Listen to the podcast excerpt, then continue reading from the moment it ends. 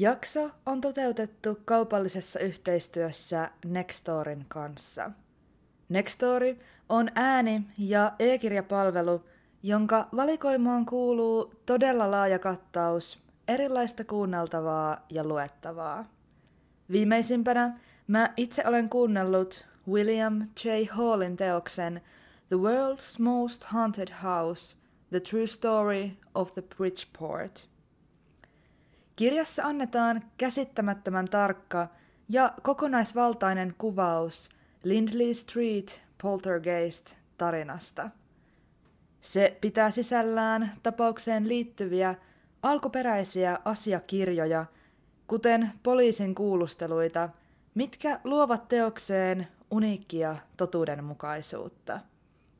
Kirja on kokonaisuudessaan todella mielenkiintoinen, joskin omalla kohdallani myönnettävä, myös ajoittain todella selkäpiitä karmiva ja pelottava. Mutta mikäpä sopisi näin Halloweenin alle sen paremmin. Mikäli siis tämän jakson kuunneltuasi kaipaat lisätietoa aiheesta, tämän teoksen sekä lukemattomien muiden kirjojen äärelle pääset Nextory ääni- ja e-kirjapalvelussa. Ja mikä parasta, mulla on tarjota äärimmäisen hyvä tarjous. Saat nyt peräti neljäkymmentäviisi päivää ilmaista kuunteluaikaa Nextorissa koodilla Varjoton. Linkin palveluun ja tähän tarjoukseen löydät jakson kuvauksesta, Instagramista sekä Facebookista. Tarjous koskee ainoastaan palvelun uusia käyttäjiä.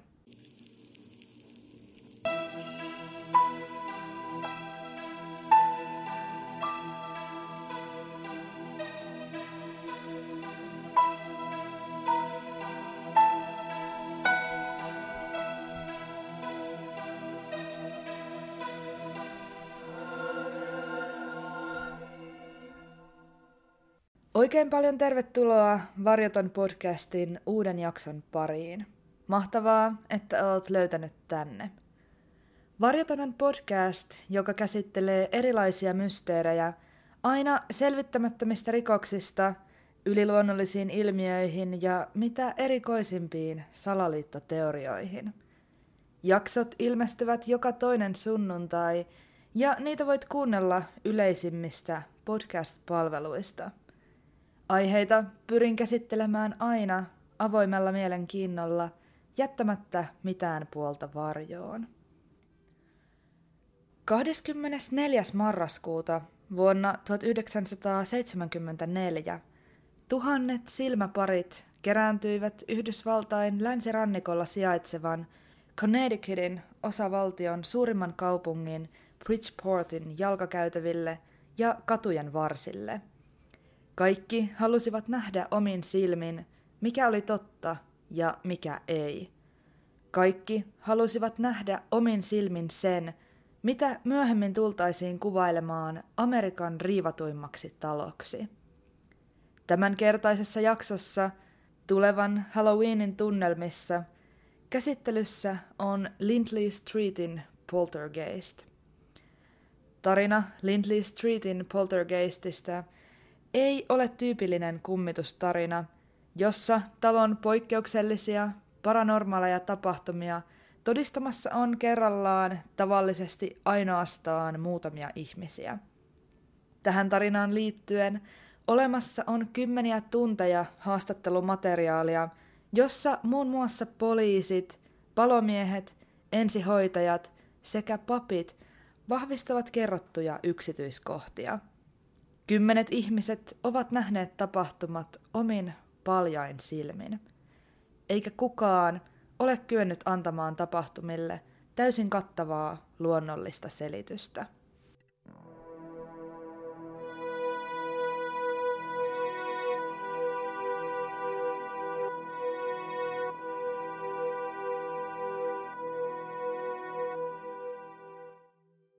Bungalow-mallinen, kolme huonetta sisältävä pientalo rakentui osoitteeseen nine sixty-six Lindley Street vuonna tuhatyhdeksänsataakaksikymmentäkolme. Pinta-alaltaan noin seitsemänkymmenen neliömetrin kokoinen talo sijaitsi alemman keskiluokan asuinalueella lähellä Saint Vincentin sairaalaa.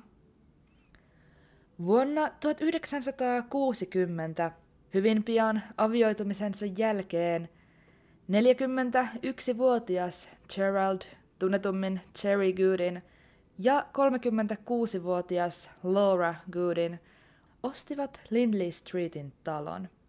Talo vaikutti täydelliselle paikalle aloittaa yhteinen avioparin elämä. Cherryn ja Lauran liittoa on kuvailtu tasapainoiseksi ja heidän tiedetään tukeneen toisiaan, oli asia mikä tahansa. Cherry oli luonteeltaan jalat maassa tyyppiä ja oli hyvin kätevä käsistään. Hän oli pienestä saakka rakennellut ja korjaillut kaikkea, mitä eteen tuli. Uskovainen mies haaveili urasta pappina, mutta sairasti vaikeaa masennusta, mikä lopulta kävi miehen urakehityksen esteeksi ja ajoi hänet käytännönläheisempiin töihin. Cherry työskentelikin sähköasentajana yhteensä kaksikymmentäkolme vuoden ajan sähkölaitteita tuottavassa Harvey Hubble-yrityksessä Bridgeportissa. Laura vietti lapsuutensa hyvin erilaisessa ympäristössä. Hän oli sukujuuriltaan Native American, mikä suomeksi kääntyy intiaaniksi. Pohdin pitkään jaksaa tehdessäni, miten asettelen termistön tähän aiheeseen liittyen, sillä intiaani koetaan Amerikassa usein loukkaavana nimityksenä. Kuitenkin Suomessa ja Euroopassa termi on neutraali, ja koin, että tulevat tapahtumat huomioiden on tärkeää, että on selvillä, mistä on kyse. Korostan kuitenkin vielä, ettei tarkoitukseni ole millään tavoin syrjiä tai loukata tätä ihmisryhmää. Tästä eteenpäin tässä jaksossa käytössä on englanninkielinen termi Native Americans. Lapsuus- ja nuoruusvuosien aikana Lauran asuinympäristössä ei asunut juuri samanikäisiä lapsia, ja hän viettikin suuren osan lapsuusajastaan yksin, vailla ystäviä. Tämä vaikutti hänen kykyynsä luoda sosiaalisia suhteita myös aikuisuudessa. Cherryn kanssa ollessaan hänen kuitenkin on kuvailtu ikään kuin avautuneen ja puhjenneen kukkaan. Cherry ja Laura eivät suunnitelleet lasten hankkimista, mutta Halloweenin päivänä vuonna tuhatyhdeksänsataakuusikymmentäyksi tuoreen avioparin elämä muuttui, kun he saivat ensimmäisen lapsensa. Vauvasta tuli välittömästi parin elämän tärkein asia, ja hänet otettiin osaksi kaikkea elämää. Minne ikinä Cherry ja Laura menivätkin, oli pieni Gerald Goodin junior mukana. Erään kerran perheen naapuri kummasteli tässä vaiheessa noin puolivuotiaan lapsen pään epätavallista asentoa. Laura ja Cherry olivat huomanneet asian itsekin, mutta eivät olleet kiinnittäneet asiaan sen enempää huomiota. He kuitenkin päättivät viedä lapsen lääkärin tutkittavaksi, mikä osoittautui tarpeelliseksi, sillä tutkimuksissa Gerald juniorille diagnosoitiin C P-vamma. Vanhemmat tekivät kaikkensa lapsen eteen. Oli selvää, ettei Geraldin elämä tulisi koskaan olemaan täysin tavallista, mutta he olivat valmiita, omien sanojensa mukaan, huolehtimaan lapsestaan vaikka satavuotiaaksi saakka. He käyttivät lasta viikoittain terapiassa ja hankkivat kaikki mahdolliset apuvälineet, joilla lapsen elämää ja hänen kanssaan toimimista kyettiin helpottamaan. Hoidot ja apuvälineet olivat hintavia, ja tässä vaiheessa ensimmäisen kerran heidän omistamansa talo meinasi aiheuttaa hankaluuksia, toki tällöin vielä luonnollisiin keinoin. Nimittäin, koska he omistivat talon, eivät he olleet oikeutettuja rahallisiin avustuksiin, joita lapsen sairauden myötä oltaisiin muutoin voitu myöntää. Vuonna tuhatyhdeksänsataakuusikymmentäseitsemän Geraldin ollessa kuusivuotias perheen arki sai melko äkillisen huolestuttavan käänteen. Lapsi sairastui flunssaan, joka tuntui pahenevan päivä päivältä.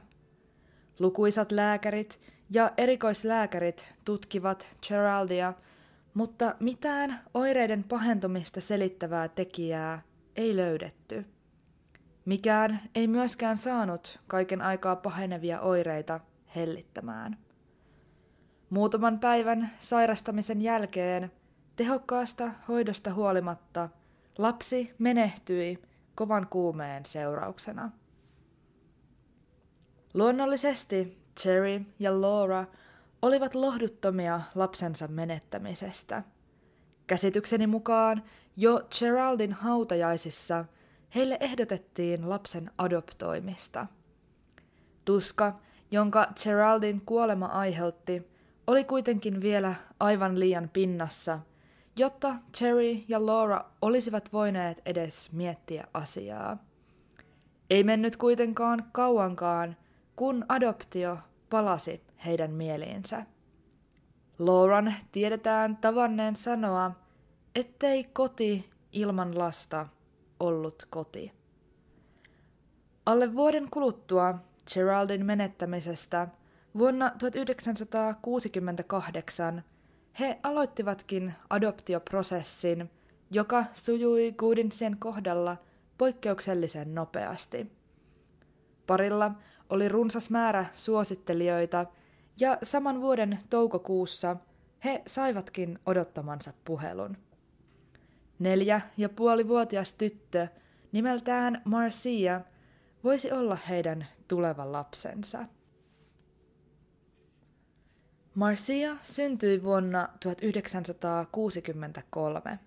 Hän oli nuorin yhdeksän henkisestä lapsikatraasta, ja Laura Goodinin tavoin myös hän oli juuriltaan Native American. Tämä toimikin suurena syynä sille, miksi Marcia sijoitettiin juuri Goodinseille.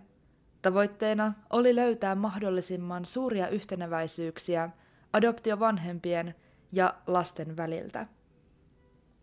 Marcian lapsuuden ensimmäiset vuodet olivat hyvin rankkoja. Tytön biologisessa kodissa hän joutui kokemaan väkivaltaa ja nöyryytystä, kuten tuoliin kiinni sitomista. Tultuaan osaksi Goodinsien perhettä, Marcia sai rakastavat vanhemmat ja onnellisen kodin. Vanhemmat pitivät tyttöä alusta saakka omana lapsenaan ja pyrkivät poikkeuksetta toimimaan lapsen tarpeet edellä. Yhä poikansa Geraldin menetyksestä järkyttyneinä ja traumatisoituneina he olivat kuitenkin miltei ylisuojelevia, mitä tuli Marcian kasvatukseen. Marcia kärsi koulussa runsaasta koulukiusaamisesta, joka johtui pitkälti hänen sukujuuristaan. Aluksi kiusaaminen oli henkistä ja kohdistui hyvin pitkälti tytön ulkonäköön. Kiusaamisen saatua erään kerran fyysisiä piirteitä päättivät Jerry ja Laura siirtää tytön pois kyseisestä koulusta kotiopetukseen. Siirtyminen kotiopetukseen kävi yhä enemmän Marcian sosiaalisten suhteiden kohtaloksi. Hänellä ei ollut lainkaan ystäviä tai edes kontakteja ikätovereihinsa.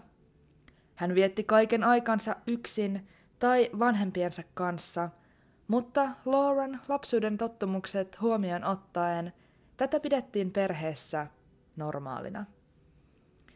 Marcia toivoi kuitenkin ystävää, ja lopulta hän sellaisen myös sai. Tuttava perheellä oli samaa ikäluokkaa oleva tytär Rosemary, ja perhe alkoikin säännöllisesti vierailla Goodinsien luona. Marcian kerrotaan uskoutuneen ystävälleen siitä, kuinka hänen lukuisat pehmolelunsa olivat hänen ainoita ystäviään ja hän tapasi jutella näiden kanssa. Mikä kiinnitti tarinassa Rosemaryn huomion oli, että Marcia vakuutti pehmolelujensa vastaavan hänelle. Erään kerran Rosemaryn jälleen tultua vierailemaan Goodinsien luona, hän löysi Marcian istumassa, silmät kiinni ristiistunnassa, keskellä huoneensa lattiaa, hitaasti edestakaisin keinahdellen ja puhuen jotakin omituista kieltä. Rosemaryn tiedustellessa, mitä hänen ystävänsä teki, paljasti Marcia juttelevansa isoisänsä kanssa. Tämä isoisä, josta tyttö puhui, oli menehtynyt vuosia aikaisemmin.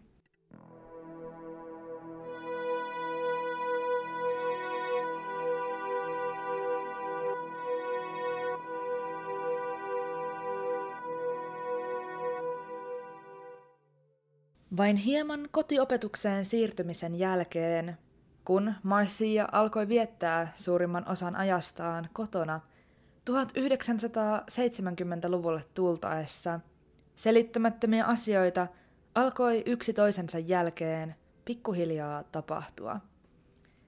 Kaikki alkoi järjestelmällisistä, rytmisistä koputusäänistä. Aluksi koputukset keskittyivät poikkeuksetta yöaikaan, kaikuen muutoin hiljaisessa talossa, vasta pimeään tullen, mutta pian ne laajentuivat ja alkoivat ilmetä myös päivisin.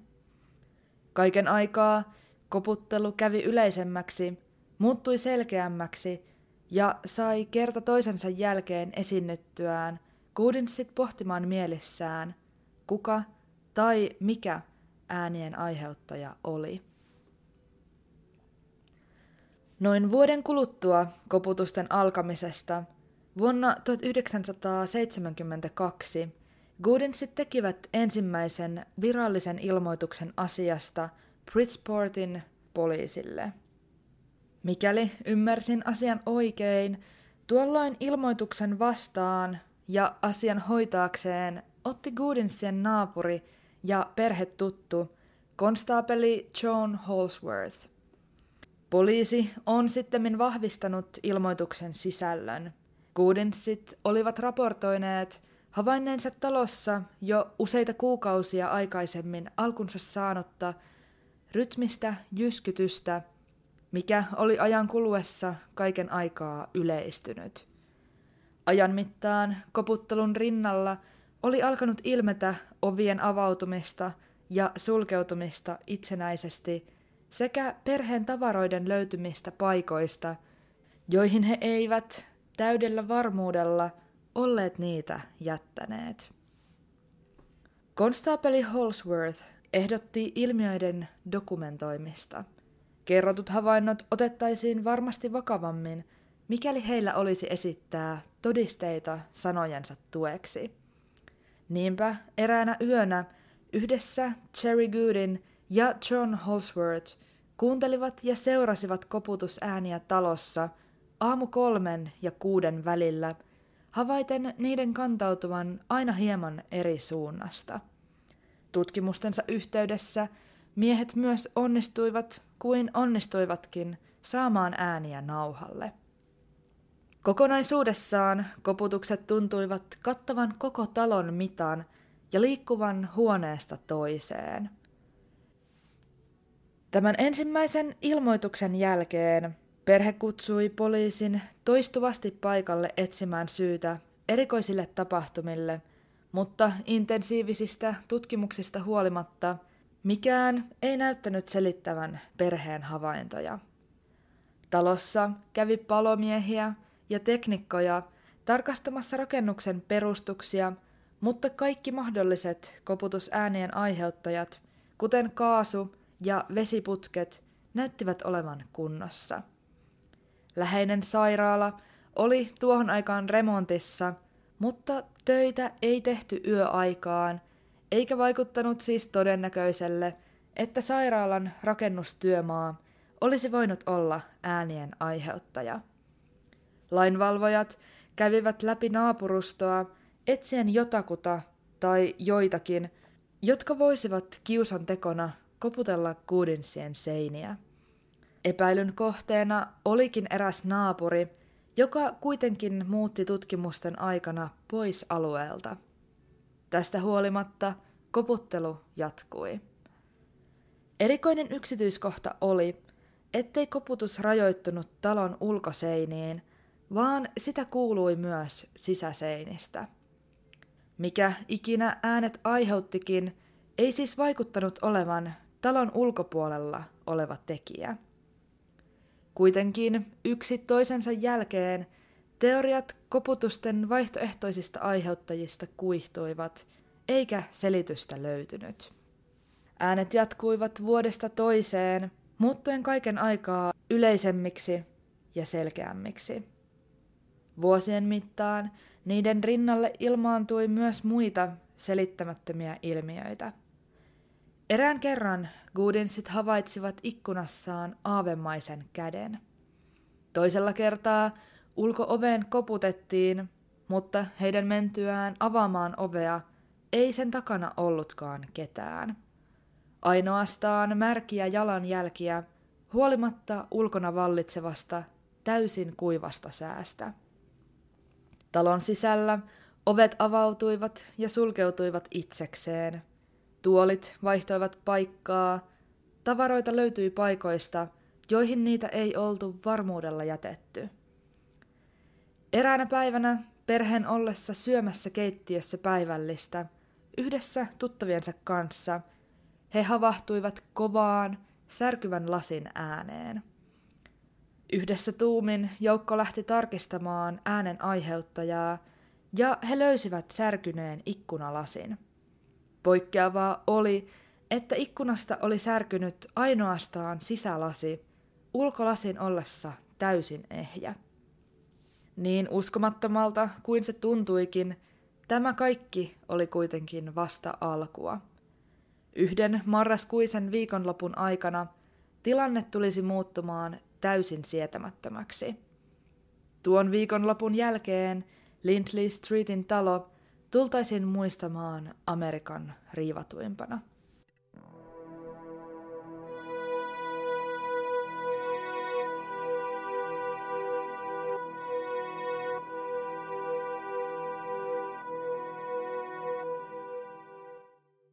Elettiin marraskuun loppua vuonna tuhatyhdeksänsataaseitsemänkymmentäneljä. Tuolloin talon omituiset tapahtumat olivat jatkuneet jo kolme pitkää vuotta.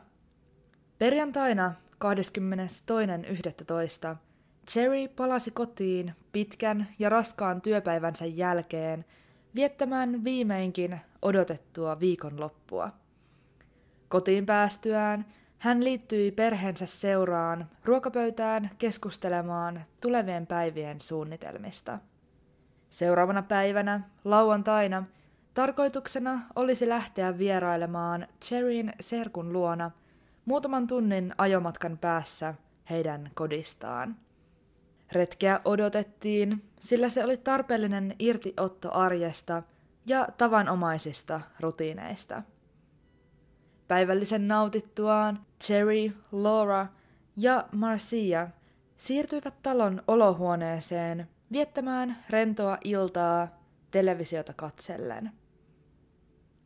Kesken illan vieton perheenjäsenten katseet kääntyivät Cherryn ja Lauran makuuhuonetta kohti. Huoneen suljetun oven takaa kuului merkillistä ääntä. Cherryn johdolla he menivät tarkastamaan äänen aiheuttajaa ja havaitsivat ikkunan sälekaihtimien olevan ylös rullautuneena ja verhon lojuvan maassa. Koska perhe oli tottunut omituisiin tapahtumiin kodissaan, he tyytyivät laittamaan kaiken takaisin paikalleen ja suuntasivat kohti ovea. Ennen kuin he ehtivät astua huoneesta ulos, samat ilmiöt toistuivat. Verhot putosivat maahan ja sälekaihtimet paiskautuivat ylös. Pikaiset, huolentäyteiset katseet vaihdettuaan Cherry ja Laura päättivät jättää huoneen sellaisekseen. Perhe palasi hiljaisena olohuoneeseen, toivoen, että eriskummalliset tapahtumat olisivat illan osalta ohi. Näin ei kuitenkaan ollut. Vain puoli tuntia myöhemmin talon keittiöstä kuului valtava pamaus. Huoneen verhot olivat paiskautuneet tankoineen maahan. Cherin sanoja lainaten, mikä ikinä se olikin, se ei selvästi pitänyt verhoista. Tämä kevennys ei kuitenkaan enää palauttanut illan rentoa tunnelmaa ennalleen. Ei etenkään silloin, kun illan tapahtumien huipennukseksi koputus alkoi jälleen. Rytminen jyskytys kaikui talon huoneissa kaiken aikaa voimakkaampana ja hallitsevampana, Lauran, Cherin ja Marcian yrittäessä sivuuttaa sitä turhaan. Minuuttien päästä koputus yhtäkkiä loppui, samoin kuin se oli aina loppunut. Kukaan ei sanonut sanaakaan. Koputuksista ei puhuttu, ehkä siksi, että niiden ääneen mainitseminen olisi tehnyt niistä äkkiä paljon todellisempia. Hiljaisuuden vallitessa Laura sammutti valot ja perhe valmistautui nukkumaan. Ainoa ääni, joka enää kuului, oli sateen vaimea ropina talon kattoa vasten. Ehkä sade pesisi pois sen, mikä perhettä oli illan aikana kiusannut. Sitä sopi toivoa, mutta seuraavana päivänä ilmi kävisi, ettei tämä toive toteutunut. Päinvastoin. Seuraavana aamuna, lauantaina kahdeskymmeneskolmas yhdestoista, Goodinsen perhe virittäytyi tulevaa päiväreissuaan varten. Auto oli laitettu lähtökuntoon ja viimeisiä valmisteluita suoritettiin. Edellisen illan tapahtumat oli pyyhitty mielistä ja keskittyminen kohdistui kohti tulevaa päivää. Päivä sujui mallikkaasti ja kotimatkallaan perhe pysähtyi vielä ruokakaupassa. Noin neljän aikoihin iltapäivällä Goodinsien auto kurvasi takaisin Lindley Streetillä sijaitsevan kotitalon pihaan. Laura meni sisälle edeltä, Cherin seuratessa häntä ruokaostoksia kantaen. Marcia jäi autoon, jonka takapenkille tyttö oli nukahtanut. Sisällä Cherin huomio kiinnittyi Marcian huoneen televisioon, joka makasi kummallisesti näyttö alaspäin tytön sängyllä. Hämmentynyt mies nosti television takaisin paikalleen läheiselle hyllylle, minkä jälkeen palasi keittiöön auttamaan vaimoaan ostosten purkamisessa. Tuolloin kaksikko todisti jotakin odottamatonta ja unohtumatonta. Kertoman mukaan lavuarissa olleet tiskit alkoivat helistä voimakkaasti, minkä jälkeen ne nousivat ilmaan, alkaen pyöriä ympäri keittiötä, kunnes yksi kerrallaan paiskautuivat lattiaan hajoten palasiksi. Cherin yrittäessä tutkia tiskiallasta viisi veitsitelineessä ollutta veistä nousi paikaltaan lentäen keittiön halki. Laura perääntyi huoneen ovelle säikähtäen, Cherin heittäytyessä maahan kasvojaan suojaten. Kuin ihmeen kaupalla yksikään veitsi ei osunut häneen tai Lauraan. Cherry katsahti ympärilleen, nousi ja yritti tutkia veitsitelinettä, joka kuitenkin repeytyi irti seinästä, johon se oli kiinnitetty suurilla ruuveilla. Teline sinkoutui suoraan Cherryä kohden, joka sai vaivoin napattua sen kiinni ilmasta. Kauhuissaan pariskunta odotti, mitä tapahtuisi seuraavaksi. Mitään ei kuitenkaan tapahtunut. Edelleen shokissa siitä, mitä olivat juuri todistaneet, he alkoivat siivota keittiön sotkua ja laittaa ruokaostoksia paikalleen. Cherry poikkesi autolla hakemassa loput ostokset, minkä ajaksi Laura jäi yksin keittiöön. Tuolloin hän kuuli takansa jotakin. Keittiön pöydän kaksi jalkaa, jotka olivat lähimpänä häntä, nousivat ilmaan, jatkaen kohoamistaan niin kauan, kunnes pöytä oli kokonaan kyljelleen kääntynyt. Laura kiljui kauhusta erinäisten esineiden alkaessa jälleen lennähdellä ympäri huonetta.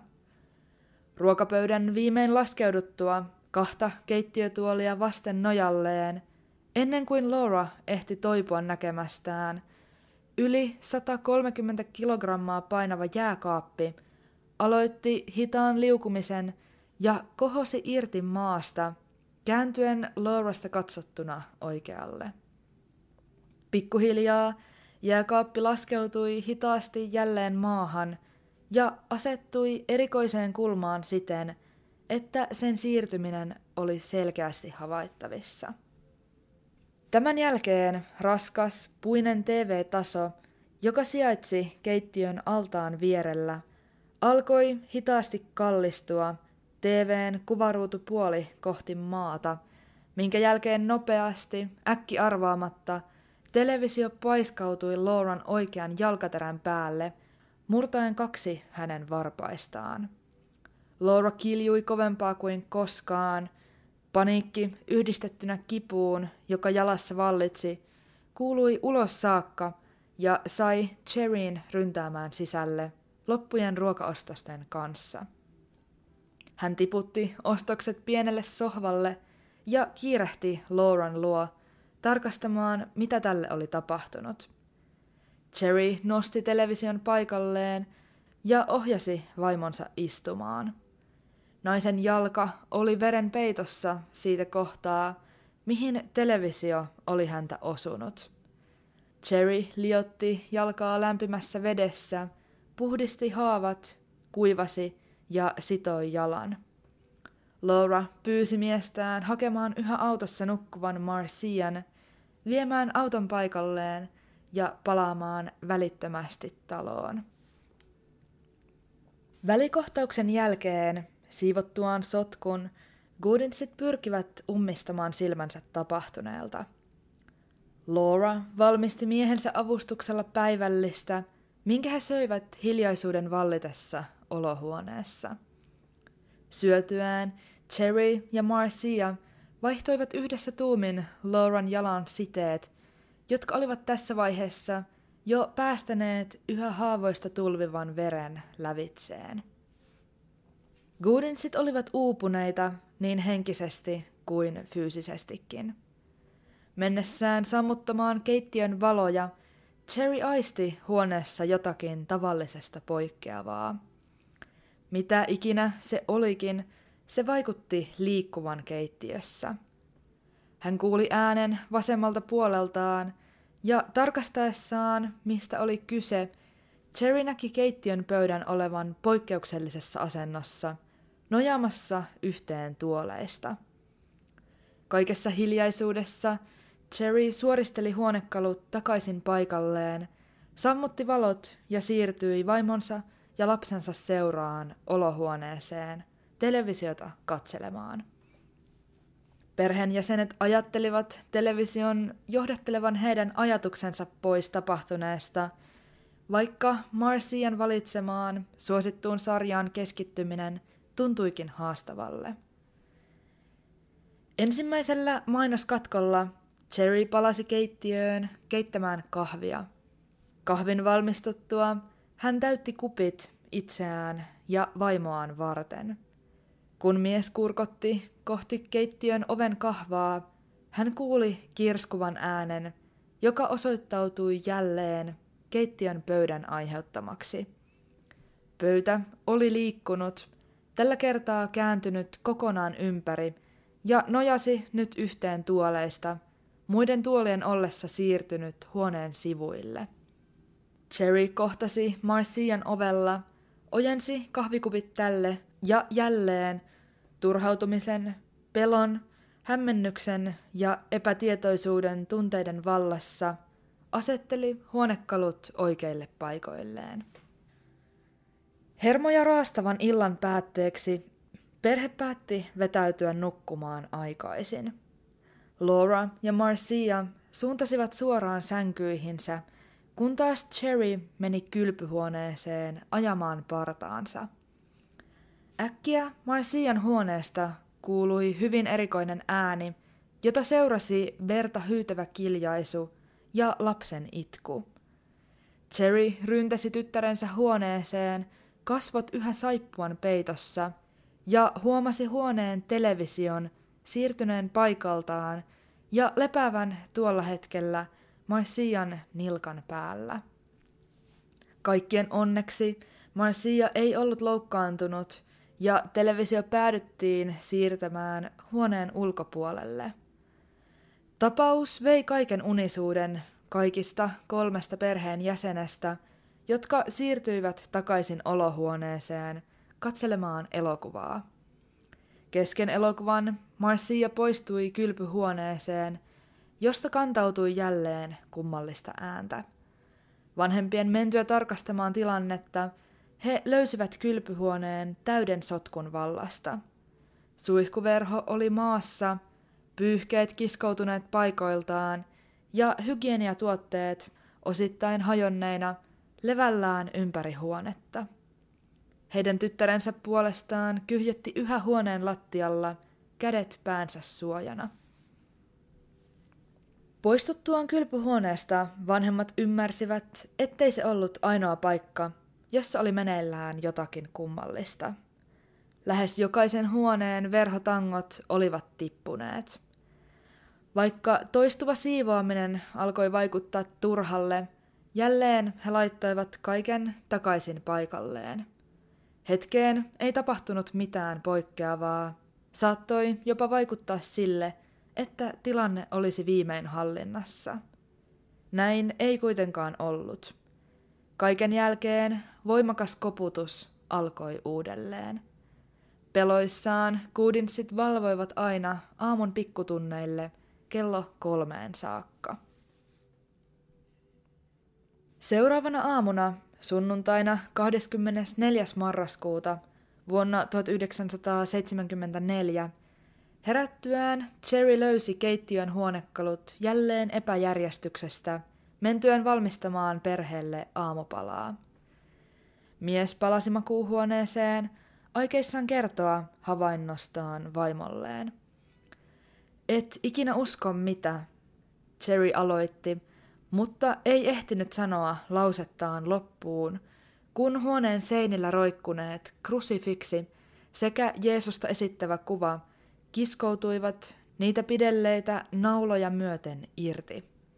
Samalla hetkellä kauhun valtaamat vanhemmat kuulivat valtavan pamauksen tyttärensä huoneesta. Huoneessa ollut lipasto oli kaatunut ohittaen nukkuvan Marcian käden vain juuri ja juuri.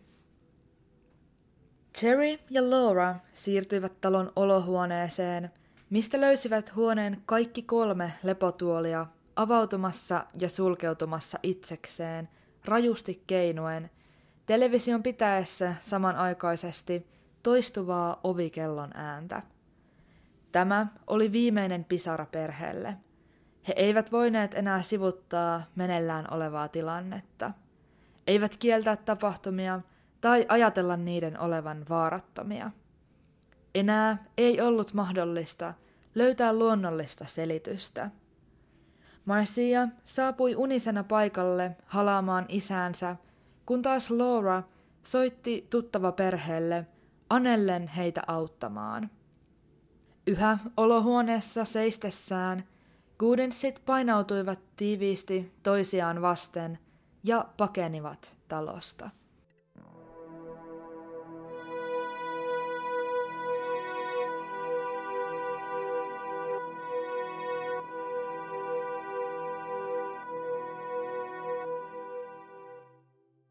Naapurissa asuvan poliisi John Holzworthin teini-ikäinen tytär kulki sattumalta talon ohi Goodinsien paettua sisältä talon kuistille. Cherry kutsui naapuriaan nimeltä, kun alkoi jälleen tapahtua. Kuistin sohva ryhtyi kohoamaan nousten yli metrin korkeuteen ja pudoten sitten voimalla maahan, kaataen muun muassa erittäin painavan koiranruokapussin.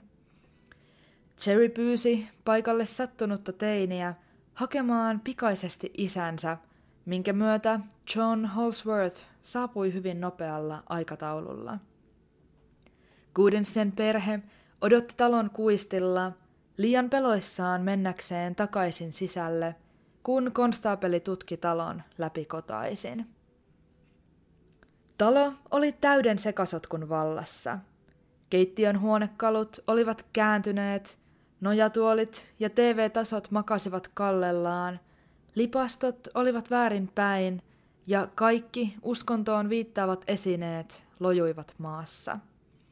Näytti siltä, kuin kaikki talon irtaimisto olisi kiskottu pois paikoiltaan ja heitelty ympäriinsä. Konstaapeli Holzworth liikkui talossa hitaasti. Hän suoristi olohuoneen television, mutta välittömästi selkänsä käännettyään kääntyi televisio jälleen. John ei kerennyt toistaa yritystään, kun äkkiä miehen ympärillä olevat nojatuolit alkoivat avautua ja sulkeutua aggressiivisesti, samalla tavoin kuin aikaisemmin aamulla.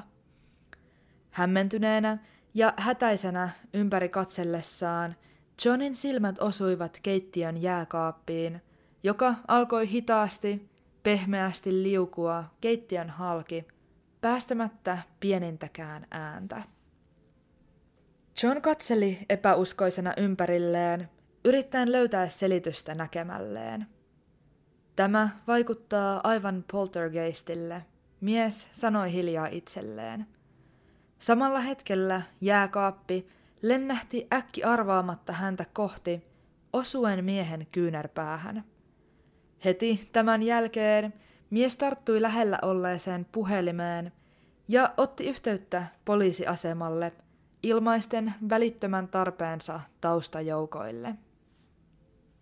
Vain hetkeä myöhemmin, noin aamukymmenen aikoihin, talolle saapui kaksi tavallisessa partiovuorossa ollutta poliisia, konstaapelit Carl Leonzi sekä Joe Tomek.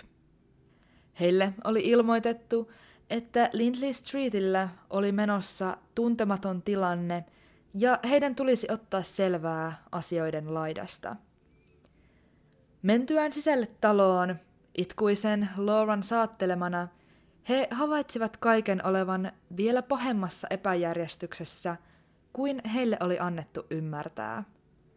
Kaiken kaaoksen keskellä erikoinen yksityiskohta oli Marcia, joka istui olohuoneen nojatuolissa rauhallisena katsomassa piirrettyjä. Kaikkea muuta kuin rauhalliset Cherry ja Laura puolestaan pyrkivät parhaansa mukaan selittämään viranomaisille tilannetta, jota eivät itsekään ymmärtäneet. Poliisit vakuuttivat perheen olevan nyt turvassa, mutta Goodinselle selvää oli, ettei asia ollut aivan näin yksinkertainen. Poliisit Leonzi sekä Tomek auttoivat talon tutkimisen lomassa Goodinsia ja järjestelemään levällään olevia tavaroita. Konstaapeli Tomek käänsi lattialla väärinpäin makaavan, ilmeisesti makuuhuoneeseen kuuluvan television oikeinpäin. Vain sekuntien päästä siitä, kun hän irroitti otteensa televisiosta, kaatui se jälleen kumoon.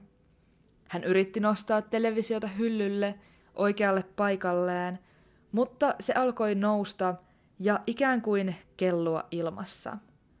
Konstaapeli katsoi televisiota hyvin läheltä, yrittäen hahmottaa, minkä varassa se roikkui, mutta ei yksinkertaisesti löytänyt mitään.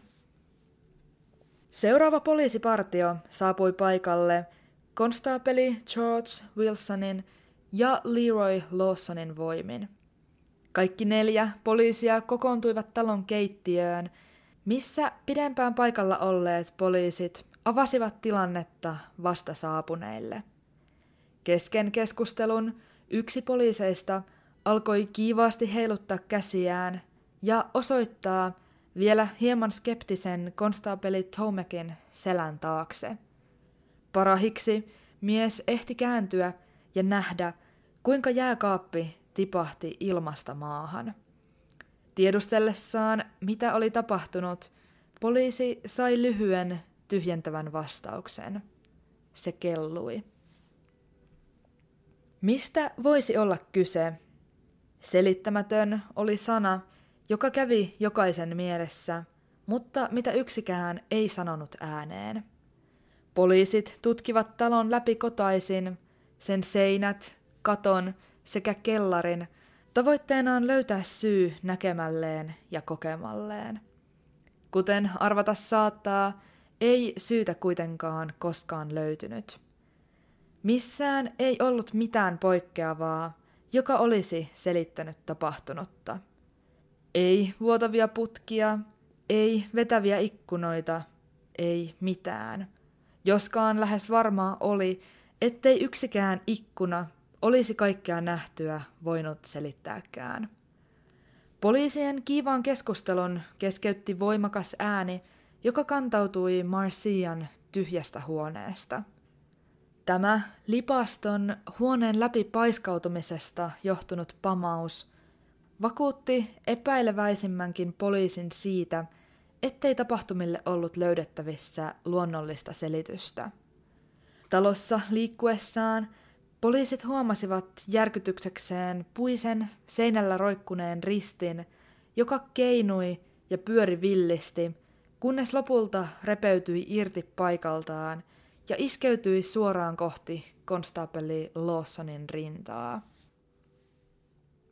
Myöhemmin talolle saapui vielä ambulanssi, joka hälytettiin paikalle Lauran hoitoa kaipaavan jalan myötä, sekä palokunta, jonka tehtävänä oli tarkastaa talo vielä kertaalleen siltä varalta, että jotakin oli aikaisemmin jäänyt huomaamatta. Jälleen paikalle saapuneita pyrittiin valaisemaan meneillään olevasta ongelmasta parhaan kyvyn mukaan, joskin se oli äärimmäisen hankalaa. Mutta ei mennyt aikaakaan, kun palomiesten, ensihoitajien sekä paikalle saapuneiden Goodinsien tuttavien runsaslukuinen joukko pääsi todistamaan tapahtumia omin silmin. Sama, jo kauhistuttavan tutuksi tullut kaava toistui yhä uudestaan, yhä useampien silmäparien katsellessa. Kaiken tämän lisäksi paikalla olleet todistajat ovat vakuuttuneet kuulleensa useaan otteeseen perheen Sam-kissan puhuvan, sanoen sanoja kuten Jingle Bells sekä Bye Bye. Paikalla olleiden poliisien kertoman mukaan vaikutti myös siltä, kuin kissa olisi kyennyt vaivattomaan hiljaiseen kommunikointiin Marcian kanssa. Kukaan ei tuntunut tietävän, mitä tulisi tehdä. Tämä oli toki ymmärrettävää, tuskin kenenkään paikalla olijan tavanomainen toimenkuva piti sisällään tämänkaltaisten tilanteiden kohtaamista. Yhteyttä päätettiin kuitenkin ottaa läheisessä kirkossa työskentelevään pastoriin, joka voisi siunata talon. Ilmaan oli kerääntynyt rikin pistävää hajua, kun mies viimein saapui paikalle ja totesi ehkä ensimmäisenä henkilönä ääneen talossa olevan paha henki. Hän sai lopulta siunattua talon lausumalla lyhyen rukouksen, vaikka ensi alkuun siunaamisyritykset estettiin systemaattisesti. Useamman kerran hänen käyttämänsä pyhä vesi kaatui juuri, kun pastori oli kurottamassa kättään sitä kohti. Jo saman iltapäivän aikana tapahtumat olivat kantautuneet Yhdysvaltain tunnetuimpien paranormaalitutkijoiden Ed ja Lorraine Warrenin korviin. He saapuivat paikalle ja yksityiskohdat kuultuaan sekä omin silmin tapahtumia todistettuaan kertoivat tapahtumien takana olevan hyvin suurella varmuudella poltergeist, juuri kuten naapurissa asuva poliisi John Holzworth oli arvellut. Poltergeist, suomeksi ehkä räyhähenki, on paranormaalina pidetty ilmiö, jolle tyypillistä on esineiden liikkuminen sekä erilaiset ääni-ilmiöt, jotka tapahtuvat ilman havaittavaa tai pääteltävissä olevaa aiheuttajaa. Nämä äänet ovat tavanomaisesti sahaavia, raapivia tai, kuten Goodinsin kohdalla, koputtavia. Poltergeistin aiheuttamana esineet puolestaan voivat liikkua hyvin nopeasti, pitämättä lainkaan ääntä, elleivät törmää tai putoa, juuri niin kuin Lindley Streetillä tapahtui. Hyvin usein poltergeistille voidaan löytää niin sanottu keskushenkilö, jonka läsnä ollessa tai lähettyvillä ollessa ilmiöitä tapahtuu.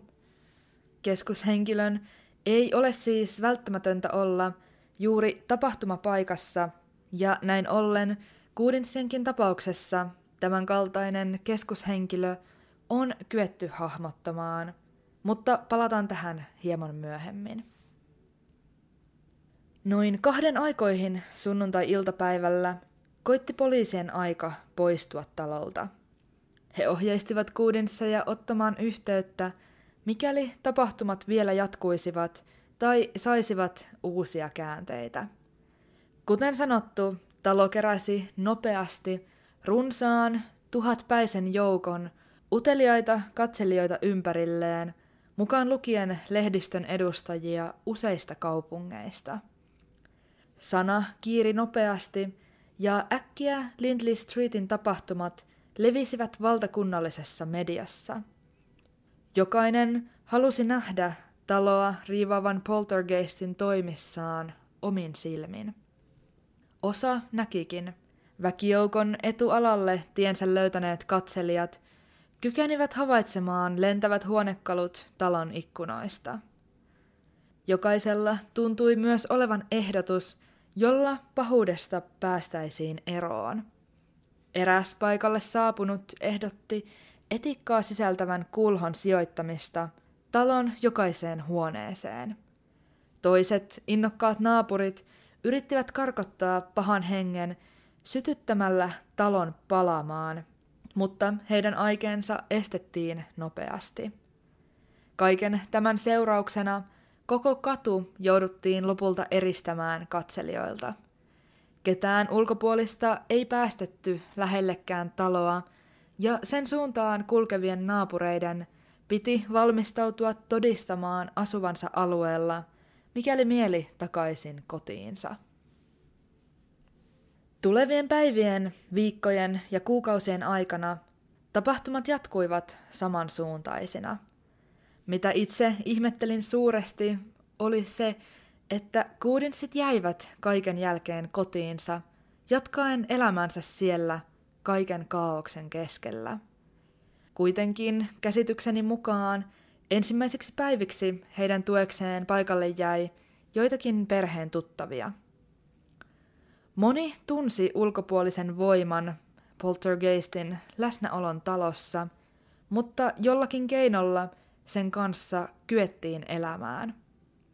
Kodin irtaimiston lisäksi havaitut ilmiöt alkoivat pikkuhiljaa laajeta ja kohdistua fyysisesti talon asukkaisiin, kun esimerkiksi Lauran käsivarteen ilmestyi palovammoja kuin tyhjästä. Lisäksi Lindley Streetin poltergeistin kerrotaan näyttäytyneen kerran. Ilmestyksen on kuvailtu muistuttaneen suurta, yhtenäistä, savuista, kellertävän valkoista sumua tai harsoa. Tällöin näkyä paikalla olivat todistamassa lukuisat eri henkilöt, mikä lisää tarinan uskottavuutta. Yleisestikin Lindley Streetin ilmiöiden valtavan suuri todistajamäärä tekee kokonaisuudessaan tästä tapauksesta hyvin poikkeavan. Vaikka tapahtumien uskominen voi tuntua haastavalle, yhtä lailla erikoiselle tuntuu se, kuinka moni kerrotun on vakuuttanut todeksi. Kuinka moni on omin silmin nähnyt kaiken.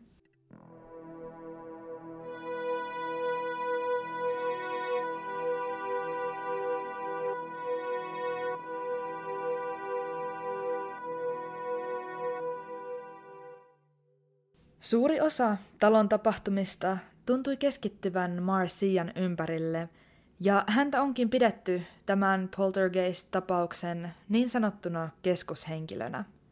Tyypillisimmin paranormaaliksi tulkittavaa aktiivisuutta esiintyi tytön läsnä ollessa, joskaan se ei ollut suoraan riippuvaista tytöstä. Ajoittain ilmiöitä havaittiin myös Marcian ollessa toisessa huoneessa tai jopa kokonaan poissa talosta. Kuitenkin tapahtumat yhdistettiin nopeasti Marciaan, ja etenkin mediassa alettiin spekuloida, kuinka tyttö saattoi olla pimeän voiman riivaama uhri tai jonkinlainen poltergeistin pakkomielle. Moni uskoikin tämän teorian paikkansa pitävyyteen, mutta osa tapausta seuranneista näki tapahtumat hieman erilaisessa valossa. Toisen teorian mukaan Marcia saattoi olla tapahtuneen takana kehiteltyään massiivisen huijauksen, jossa hänen vanhempansa ehkä olivat, ehkä eivät olleet jollakin tapaa mukana. On toki totta, että hyvin usein jonkin uskomattoman tapahtuessa on helppoa yksinkertaisesti olla uskomatta. Varmasti moni kummallinen asia selittyykin huijauksella. Mutta mikä olisi Goodinsien motiivi? Raha tai kuuluisuus se nimittäin ei ollut, se oli selvää. Perheellä ei ollut minkäänlaista intoa rahallistaa järkyttävää kokemustaan. He saivat neuvoja, joiden mukaan heidän tulisi vaatia suuria palkkioita antamistaan haastattelusta, mutta he eivät koskaan tehneet näin. Pikemminkin he halusivat kertoa omista kokemuksistaan mahdollisimman rehellisesti, ainoastaan puhdistaakseen ikävään valoon joutuneen tyttärensä maineen. Tilanne sai yllättävän käänteen muutamia viikkoja kestäneen tutkinnan jälkeen, kun eräs poliisi yllätti kymmenvuotiaan Marcian kaatamassa huoneensa televisiota jalallaan, mitä ilmeisimmin luullen, ettei kukaan ollut näkemässä. Teosta kiinni jäätyään tyttö tunnusti yllättäen olevansa vastuussa kaikesta talossa tapahtuneesta epänormaalista. Yllättävää tunnustusta tuki poliisien havainnot tytön poikkeuksellisen rauhallisesta käyttäytymisestä tapahtumien aikana. Huolimatta siitä, että hänen vanhempansa olivat kauhun vallassa, oli Marcia ollut lähestulkoon ilmeetön. Marcian motiiviksi voitiin katsoa hänen sosiaalisten suhteidensa vähyys. Aiheuttamalla kaiken tapahtuneen olisi hän saanut lukuisia ihmiskontakteja, joita saattoi todellisuudessa olla kipeästi vailla. On tiedossa, että kesken tutkinnan ja pahimman kaaoksen Marcia oli tokaissut, kuinka mukavaa oli, kun kaikki nämä ihmiset olivat paikalla heidän kodissaan. Helpottunut poliisi julisti kaiken tapahtuneen tämän tunnustuksen myötä huijaukseksi, ja tapauksen tutkinta lopetettiin, piittaamatta kysymyksistä, jotka jäivät ilman vastausta. Kuinka pieni kymmenvuotias Marcia olisi kyennyt toteuttamaan kaikki tapahtumat, joita talossa oli todistettu, lähtien liikkeelle erittäin painavan jääkaapin itsenäisestä liikkumisesta. Koputusäänet ja joidenkin tavaroiden liikkeet ehkä selittyivät, mutta entä havainnot liikkuvista huonekaluista, särkyvistä ikkunoista ja lentävistä esineistä silloinkin, kun tyttö ei ollut samassa huoneessa tai välttämättä paikalla koko talossa? Kuinka edes paikalla ollessaan pieni tyttö olisi kyennyt huijaamaan näin montaa aikuista, luotettavaksi katsottua todistajaa, saaden heidät uskomaan yliluonnollisten voimien läsnäoloon. Moni ei ottanutkaan, muun muassa näihin asioihin vedoten, tytön tunnustusta vakavissaan. Mukaan lukien hänen vanhempansa tiesivät, mitä olivat todistaneet talossa, eikä Marcian heidän mielestään olisi ollut millään tavoin mahdollista aiheuttaa kaikkea nähtyä ja koettua.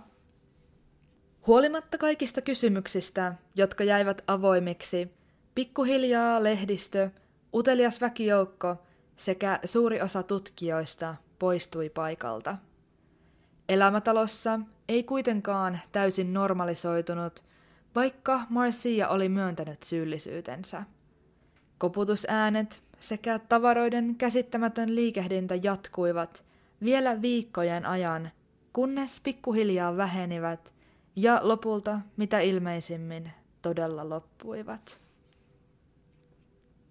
Tämän kaltaisia tapahtumia on hyvin vaikea käsittää tai uskoa.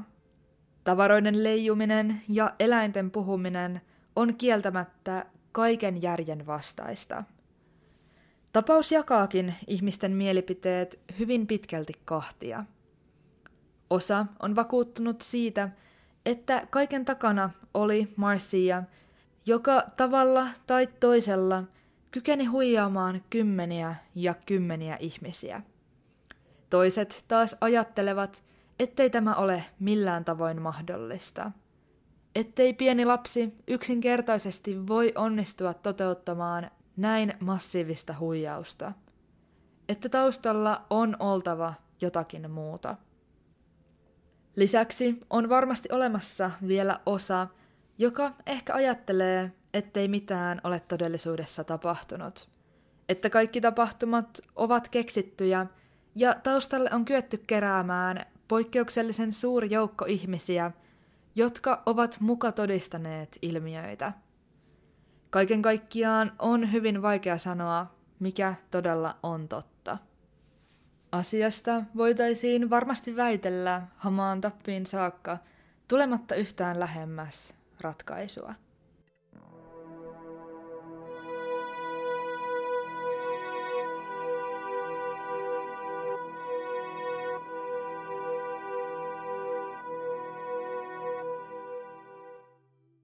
Yhä tänä päivänä osoitteessa yhdeksänsataakuusikymmentäkuusi Lindley Street seisoo tämä pieni bungalow-tyylinen talo.